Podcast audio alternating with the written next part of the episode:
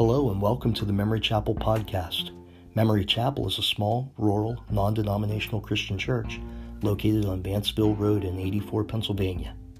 On this podcast, we feature an edited version of our Sunday morning worship service at the chapel and the Bible teaching of Pastor David All. Thanks for joining us. And now, let's get to the worship.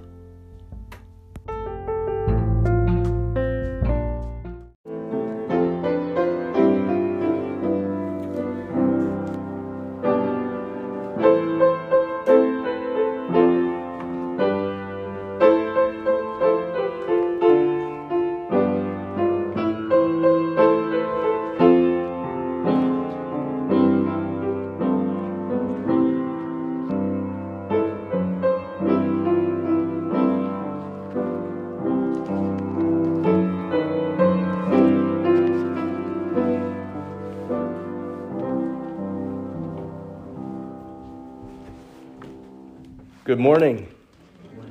Welcome in the name of our Lord and Savior, Jesus Christ. It is good to see you all here today. Our Father, we give thanks that we can assemble together in the name of your Son, Jesus Christ, our risen Lord. We thank you that we can gather together to hear your word, to sing your praise, to make a joyful noise. Father, we pray that today, as we worship you, that it might be in spirit and in truth that you would aid us in our efforts to bring honor and glory to you. That here today, your Son Jesus might be exalted in our midst, that you would be honored by that, and that we would enjoy the fellowship of the Spirit that you've freely given to all who call upon your name. It's in that name, the name of Jesus, we pray. Amen. Our call to worship this morning comes from the prophet Isaiah, Isaiah 64, verses 1 through 5. The prophet says, If only you would tear the heavens open and come down so that mountains would quake at your presence I think each one of us could probably relate to that feeling. Isaiah looks at the situation of the world that he's in and he says, God, I want you to do something. If you would just split the heavens and come down and do something. So that the mountains would quake at your presence, just as fire kindles brushwood and fire boils water. To make your name known to your enemies, so that nations would tremble at your presence. You know, 2,000 years ago, they were wanting that to happen. They were looking for Messiah to come blazing through the heavens, to split the sky open. But that's not how he came. When you did awesome works that we did not expect, you came down and the mountains quaked at your presence. Yes, that happened at Mount Sinai at the giving of the law. They were waiting for it to happen again. From ancient times, no one has heard, no one has listened to, no eye has seen any God except you who acts on behalf of the one who waits for him. You welcome the one who joyfully does what is right. They remember you in your ways. But we have sinned, and you were angry. How can we be saved if we remain in our sins? Now that's the question, isn't it? 700 years before Christ, Isaiah was asking it How can we be saved if we remain in our sins? What would God do to answer that question? Well, we're on the right side of it. We know what God did to answer that question. His answer was the cross. We don't remain in our sins because God made him who knew no sin to become sin for us, a sin offering for us, so that we might be made the righteousness of God through him. How can we be saved if we remain in our sins? We don't remain in our sins. God has removed our sins from us as far as the east is from the west. And we can be at peace with God. This is the word of the Lord. There in 2 Samuel chapter 9, we read of how David the king showed gracious kindness to the only surviving grandson of Saul, the man named Mephibosheth. David provided for him. He raised him up and brought him to Jerusalem to live with him in the royal palace. to eat at his table every day. As with any change of address, I'm sure old Mephibosheth had a few boxes to unpack once he got settled into his new residence there in the king's home. Today, we too are going to unpack a few boxes as we look at the kingdom of God. The kingdom unpacked. Most everyone has unpacked something at some point in their life. A package arrives in the mail. Is it an eagerly anticipated item? Is it a surprise? What could it be? Boxes are taken down from the attic, or pulled out of the closet, or off the shelf in the garage. Perhaps they have sat there unopened for 11 months. That is, if they're Christmas decorations. Perhaps they've sat there for many years in long term storage. What's inside? We might remember some of it, but when we open the boxes, we find things that we had quite forgotten about. Maybe toys that we or our children played with decades ago, and the memories come flooding back.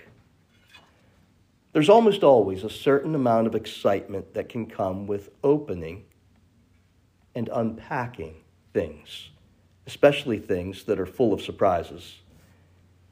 It seems like every time we turn a page in the gospel accounts, we find Jesus unpacking ideas and concepts for his disciples, teaching them surprising and unexpected things things about the Father, things about himself, things about the kingdom of God.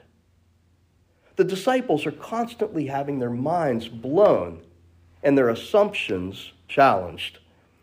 This morning, we turn back to the supper that Jesus shared with his students earlier on the night that he was arrested. It was an occasion where the teacher was he was cramming in all of the lessons that he could in those final minutes before the big test. We begin by looking at one of those lessons which had to do with the kingdom of God. Jesus had taught his students many things about the kingdom of God and its tie to the promise of God to give his spirit to his people and to dwell forever with his people through his spirit. But now, Jesus reveals something to them that causes quite a stir. And if you want to look at the scripture, it's Luke 22, and it's printed for you on the inside of your bulletins. Luke 22, beginning in verse 21.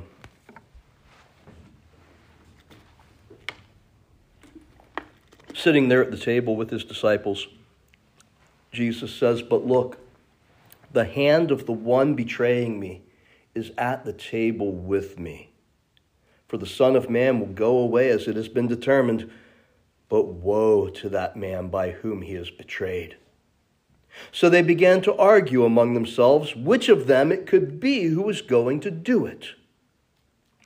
Jesus' revelation to his students that one of their own number would be the instrumental means whereby Jesus would be betrayed into the hands of his enemies, it had been a shocking revelation. But notice their response. They descended into disputing and arguing over who would be the one that would do this heinous thing. And ironically, their dispute over who would be the rat flowed right into an argument that they had had on other occasions. Let's look at it in the next verse, verse 24. Then a dispute also arose among them about who should be considered the greatest. First, they wanted to know who was going to be the traitor. Now they want to know who's going to be the greatest. They started by arguing over who the rat would be. Then they took up arguing over who the goat would be. Now, if you're over a certain age like me, you may need to have this expression explained to you. When I was a boy, if you called someone the goat, that wasn't a good thing. The goat was the one who, in the bottom of the ninth inning, with two outs and bases loaded, got struck out without even swinging at the pitch. That was the goat. Fumbling the football at the goal line when the game hung in the balance. That was the goat. It's not like that today. Today, people like the word goat. That's because they use it as an acronym. Each letter stands for a word. GOAT, G O A T, greatest of all time. And that's what the disciples began to argue about. They wanted to know who's going to be the greatest disciple of all time. First, they wanted to know who the rat was going to be, then, they wanted to know who the goat was going to be. Jesus addressed their argument by correcting their misperception about what the kingdom of God was like. And this provides us with our first bit of unpacking here today. Picking up in verse 25. Jesus said to them, The kings of the nations of mankind lord it over them, and those who have authority over them have themselves called benefactors. In other words, I'm going to boss you around, and you're going to tell me what a nice guy I am. That's what Jesus is saying here. That's what the, the kings and the leaders of the nations do. They boss everyone else around and insist on being called nice guys for it. But Jesus says it's not to be like that among you. On the contrary, whoever is greatest among you should become like the youngest, whoever leads, like the one serving. For who is greater, the one at the table or the one serving? Isn't it the one at the table that's the greater? But I, I myself am among you as the one who serves. Jesus says, if you want to know what this looks like, just look no further than me. I'm providing the example. I'm not being served. I'm the one with the towel tied around my waist, washing feet here tonight. I'm doing the job of the lowest servant. Verse 28 You are those who stood by me in my trials. I bestow on you a kingdom, just as my Father bestowed one on me, so that you may eat and drink at my table in my kingdom, and you will sit on thrones judging the 12 tribes of Israel. Now, in this short passage, we're going to find four boxes that we're going to unpack here today. Four boxes that teach us about the kingdom of God. Let's unpack the first one. The kingdom of God is and will remain a kingdom founded upon a radical concept servant leadership. Radical means at the very root. At its very root, the kingdom of God is a servant leader organization, and that's box number one. Just as Jesus came not to be served, but to serve others by initiating a new arrangement whereby men, women, boys, and girls may draw near to the Father through faithful, confident trust in the work of Jesus to make them clean and acceptable and right with God. So too, we, his followers, are called to serve one another. Servant leadership. The students have wanted to argue over who was the greatest, the most important. But Jesus corrects their thinking by turning it on its head. Want to be great in my kingdom? take the lowest job and faithfully carry it out in selfless love for others, just like I have done. That's how you'll be great in my kingdom. Serve one another. But we continue to unpack. Box number two. Jesus declared that he had bestowed a kingdom on his apostles, just as the Father had bestowed a kingdom on him. They would eat and drink at his table in his kingdom. What does that mean? the eating and drinking at Christ's table in his kingdom. It means that there would be close, ongoing fellowship between Christ and those who are his. In recent weeks, we looked at Ezekiel's prophecy from Ezekiel 37 about the new arrangement. God's dwelling would be with his people, his most holy place his dwelling place would be among his people. God's Spirit would take up residence in a new temple, a temple not made with brick and mortar, not made with hands. It would be a temple comprised of living stones. God's Spirit would dwell within the people who belong to God, the body of Christ. Jesus' picture of eating and drinking at his table in his kingdom, the intimate act of sharing a meal in a shared dwelling. This pictures the close relationship, the fellowship, the intimacy that is present in the kingdom of God. Earlier today in the children's sermon, we heard a wonderful story that provided a beautiful picture of that the grandson of the first king of Israel, Mephibosheth, received kindness and mercy and love at the hands of David, the king of Israel. And how did David show that? He brought him into his home. He said, You're going to eat at my table every day. I'm giving you back everything that belonged to your grandfather, but you're not going to live apart from me. You're going to live with me. And we're going to share our meals together every day. That's the picture of what God desires to have with his people. God isn't way up there somewhere and we're way apart from him. God has brought us close. God has entered into our race. God dwells in the midst of his people. That's what the picture of eating and drinking in the kingdom of God is all about.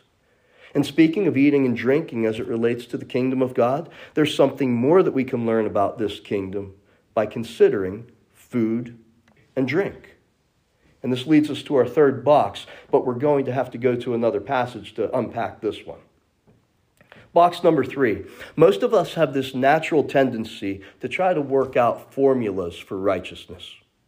At our core, we are legal. And to be quite honest, a lot of times, well intending preachers have had something to do with this by making certain sins the repeated targets of their preaching.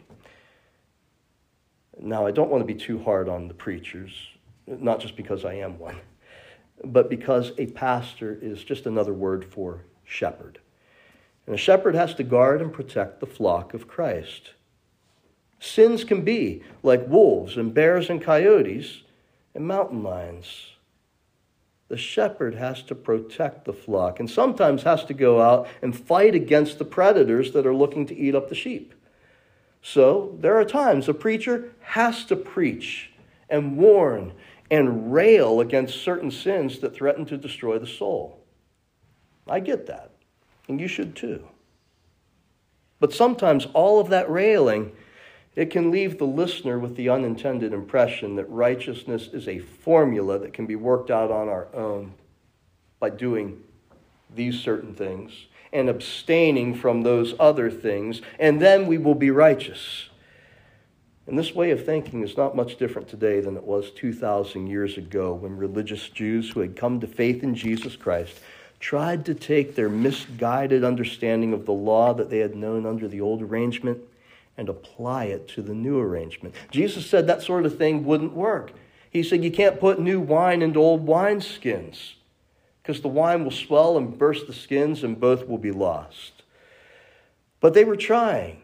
They were trying to take the new life in Christ and plug it into the old arrangement of the old covenant.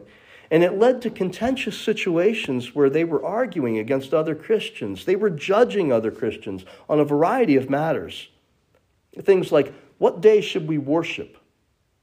That's not really so ancient and strange. We have people today who argue over such things. What day should we worship? Which foods are right to eat and which ones aren't? Again, we still have people today who argue about that kind of stuff, don't we? They were arguing about it back then. They were judging each other. Some, because of their upbringing under the old covenant, they had a weak conscience when it came to these matters. And they were being very judgmental in their attitudes towards their brothers and sisters. Others who didn't have that upbringing. Well, they had stronger consciences about these matters, but they weren't living right either. They were using their liberty in Christ to push back at their weaker brothers and sisters in a way that was unloving. All of this prompted Jesus' apostle Paul to explain something about the kingdom of God that we absolutely must understand. And this is the passage that we turn to to unpack this third box. Romans 14, 17. Romans 14, 17, Paul is writing to a church that is divided Jewish Christians, Gentile Christians, and they are doing this. They're butting heads with each other. The, the, the, Jewish Christians, they are being very judgmental in their attitudes about which day to worship on and which foods to eat. And the Gentile Christians, they're pushing back and not being very loving and understanding. What does Paul have to say? Romans 14, 17, he says, For the kingdom of God is not eating and drinking, it's righteousness, it's peace, and it's joy in the Holy Spirit. And if you're trying to reduce it to a set formula that concerns things like what to eat and what to drink and what day to worship on, you're missing the kingdom of God because that's not what it's about. In Christ, we are not bound to the ceremonial ritual laws of the old arrangement. Under the old arrangement, people had to be concerned about dietary restrictions and such, food and drink. But we're free from such things. Free, but never to use our freedom to wound the conscience of a weaker brother or sister who is struggling. In another place, Paul said, If my eating meat is going to cause my brother with a weak conscience to stumble and sin and fall, I'll never eat meat again. I'm not going to use my freedom in Christ to destroy the soul of a brother or sister. The kingdom of God is not about eating and drinking. It's not about religious rituals and prescriptive and prohibitive laws. If we make it into that, then we've missed it. It's not a formula that we can work out by saying, as long as you don't smoke and chew or run with girls who do. And if we do that sort of thing, we've missed it. The kingdom of God, also known as living in the Spirit, it's not about righteousness attained through rule keeping and condemning those who don't keep all of the rules that we have listed out on our paper. Neither is it about using our freedom in Christ to do as we please, when what we should be doing is using our freedom to do as Christ is pleased and to serve one another in love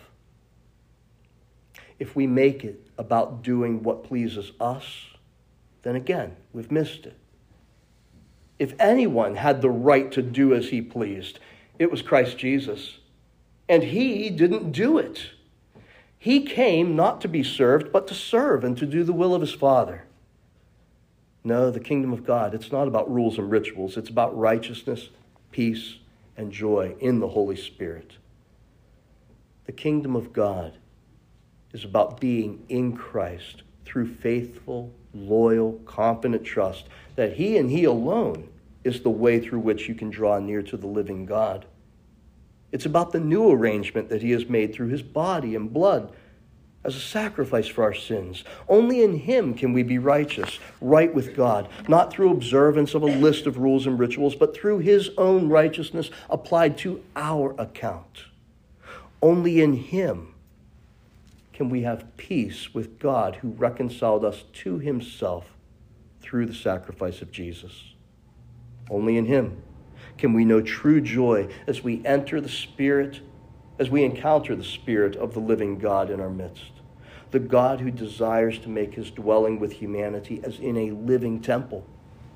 He is our God. We are his people. And now we come to our fourth and final box today right after telling his apostles that they would sit at his table, eating and drinking with him in his kingdom, Jesus unpacks this startling surprise.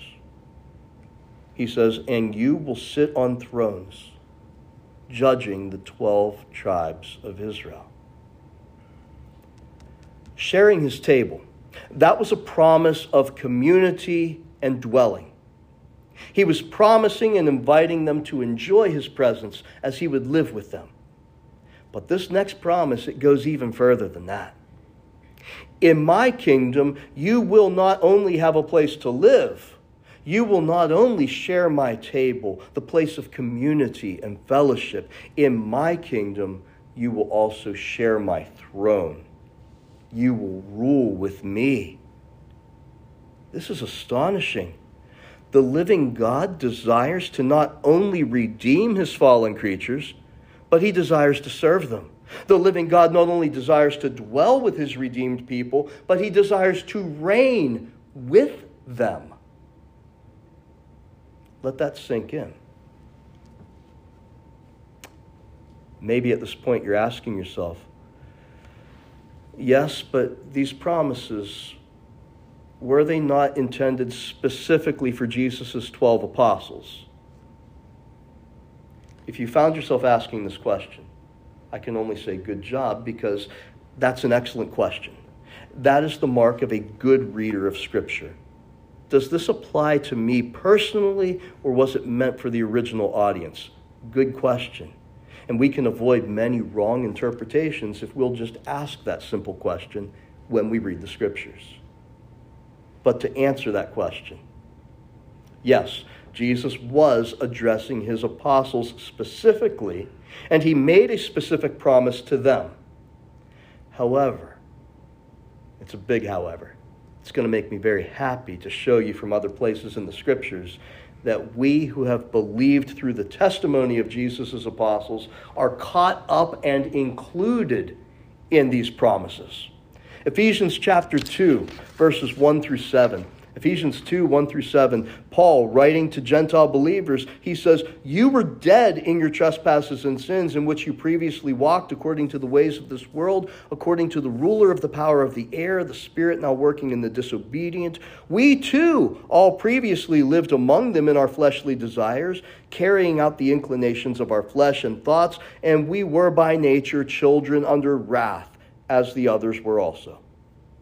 But God, who is rich in mercy, because of his great love that he had for us, made us alive with Christ, even though we were dead in trespasses.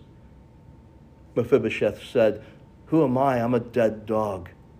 David raised him up. We say, Who are we? We're dead in trespasses and sins. God says, I took care of that. Let me raise you up. You are saved by grace. He also raised us up Hear this. He raised us up with Christ and seated us with Christ in the heavens, in Christ Jesus, so that in the coming ages he might display the immeasurable riches of his grace through the kindness to us in Christ Jesus.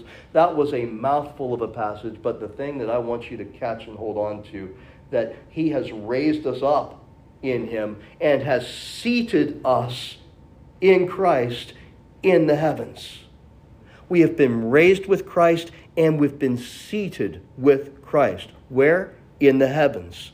Seated with Christ on his throne. Where is that? At the right hand of the Father.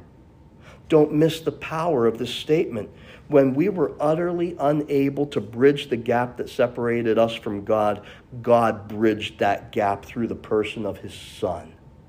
How? This is amazing he joined himself to humanity. Think of it the unchangeable living God changed.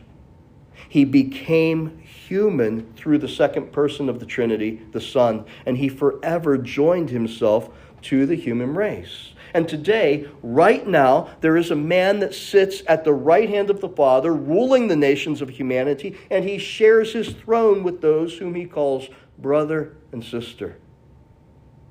And this is powerful stuff. Uh, right there in a nutshell, if you ever need to know what is the defining difference between the God that the Christian worships and calls Father and the God that the Muslim worships,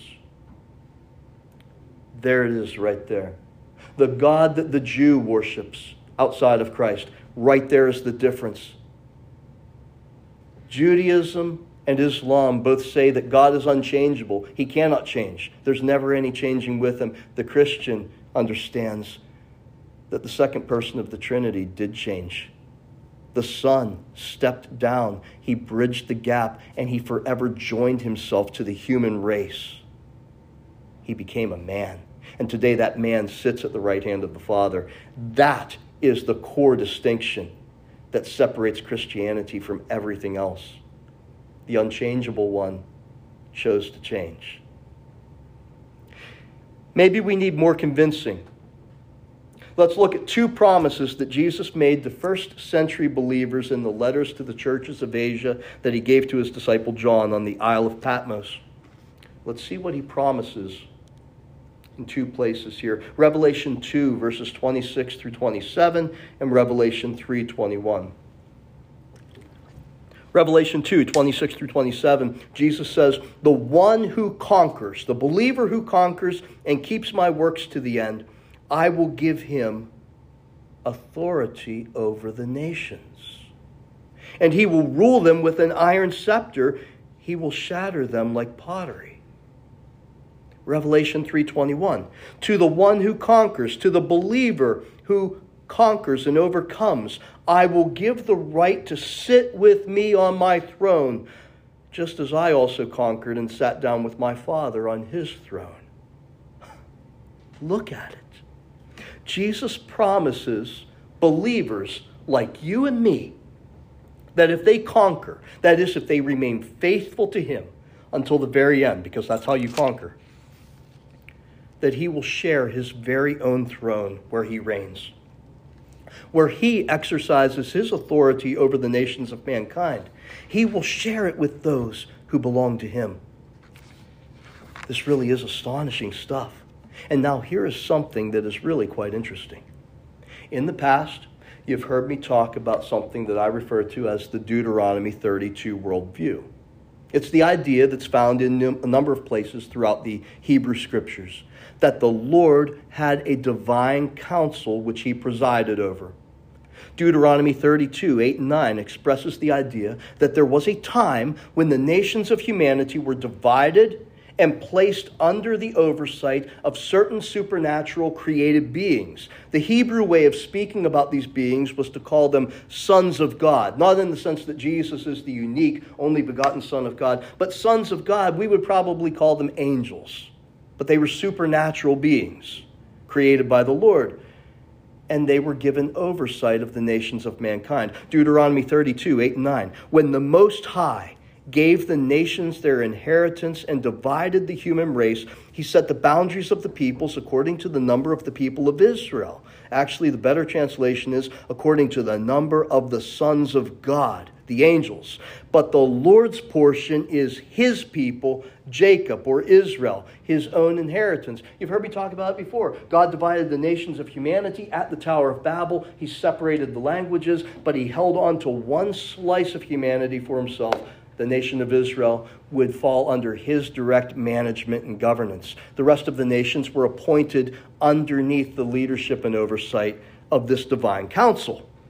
This divine assembly or divine council, which we also find referred to in Psalm 89, was appointed to oversee the nations of mankind.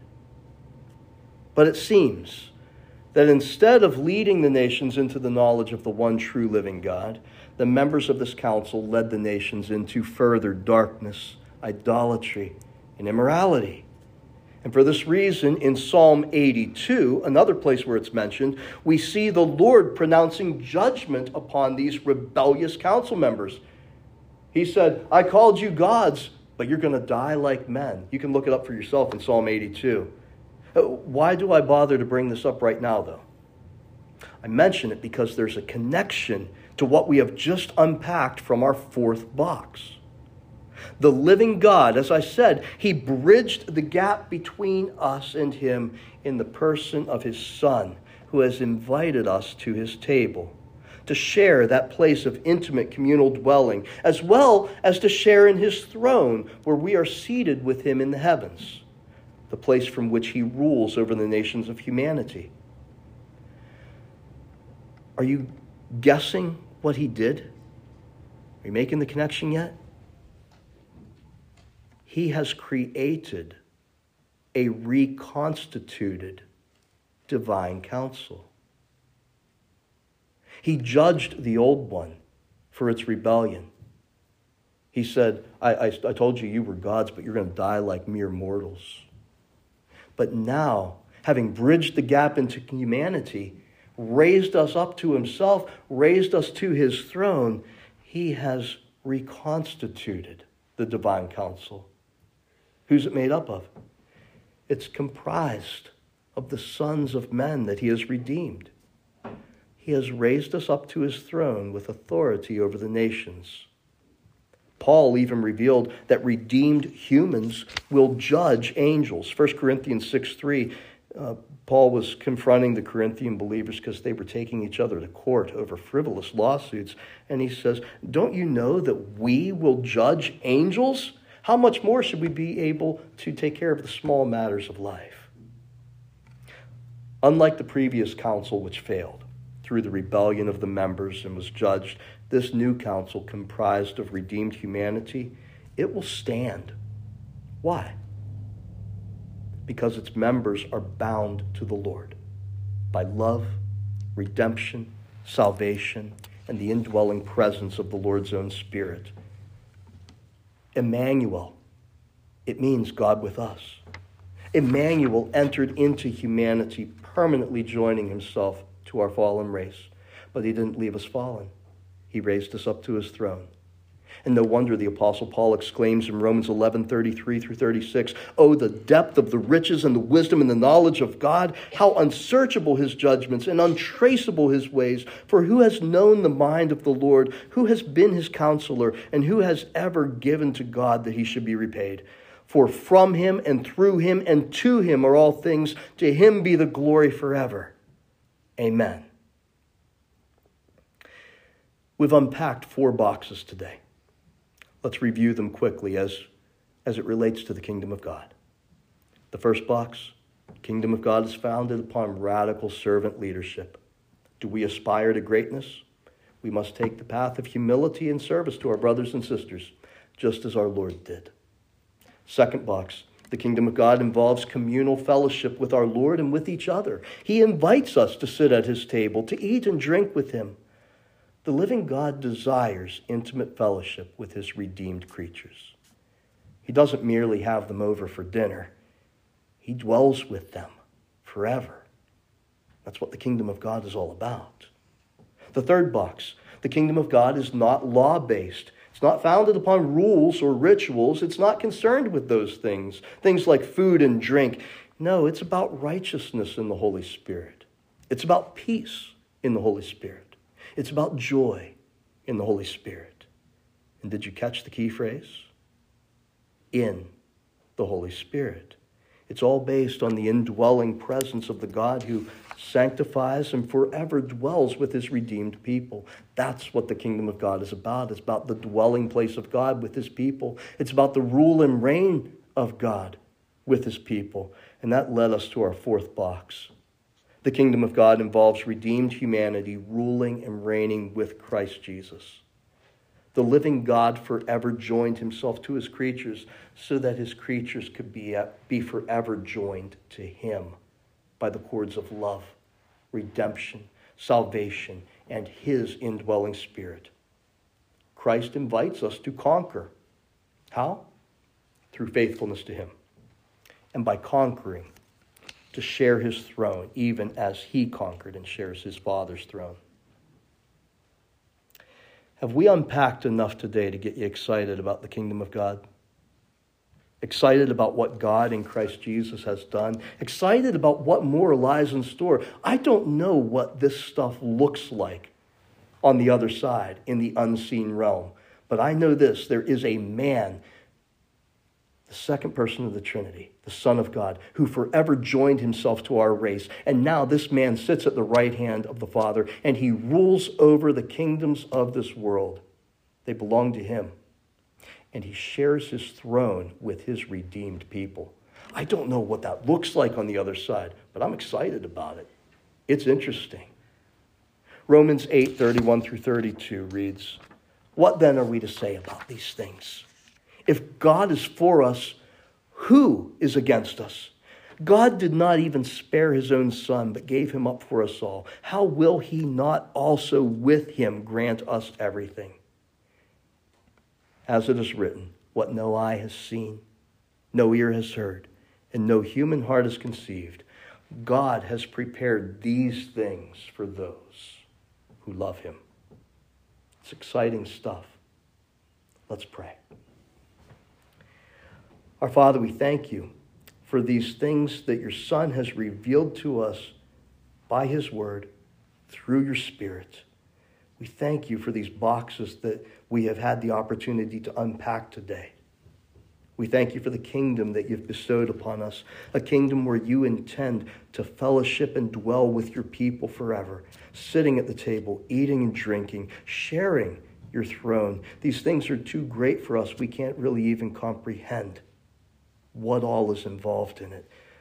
Oh, but Father, we are excited to learn. We are excited to find out.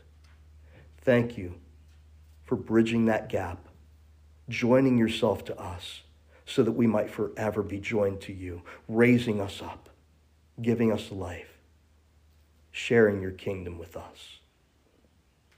May none of us fall short to enter into it through faith in Christ, we pray. In his name, amen. He is preparing us as living stones built into a temple wherein his spirit dwells forever. It's an amazing thing, and that is what the kingdom of God is all about. And may the grace and peace of God our Father and the Lord Jesus Christ and the fellowship of the Spirit that He's freely given to all who call upon His name be with you today, this week, and forever. Amen.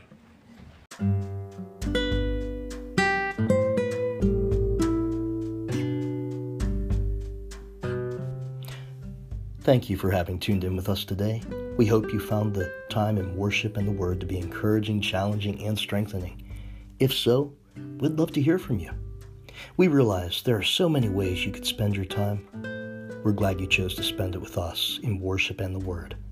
Until next time, may the grace and peace of our Lord and Savior Jesus Christ be with you all, today, this week, and forever.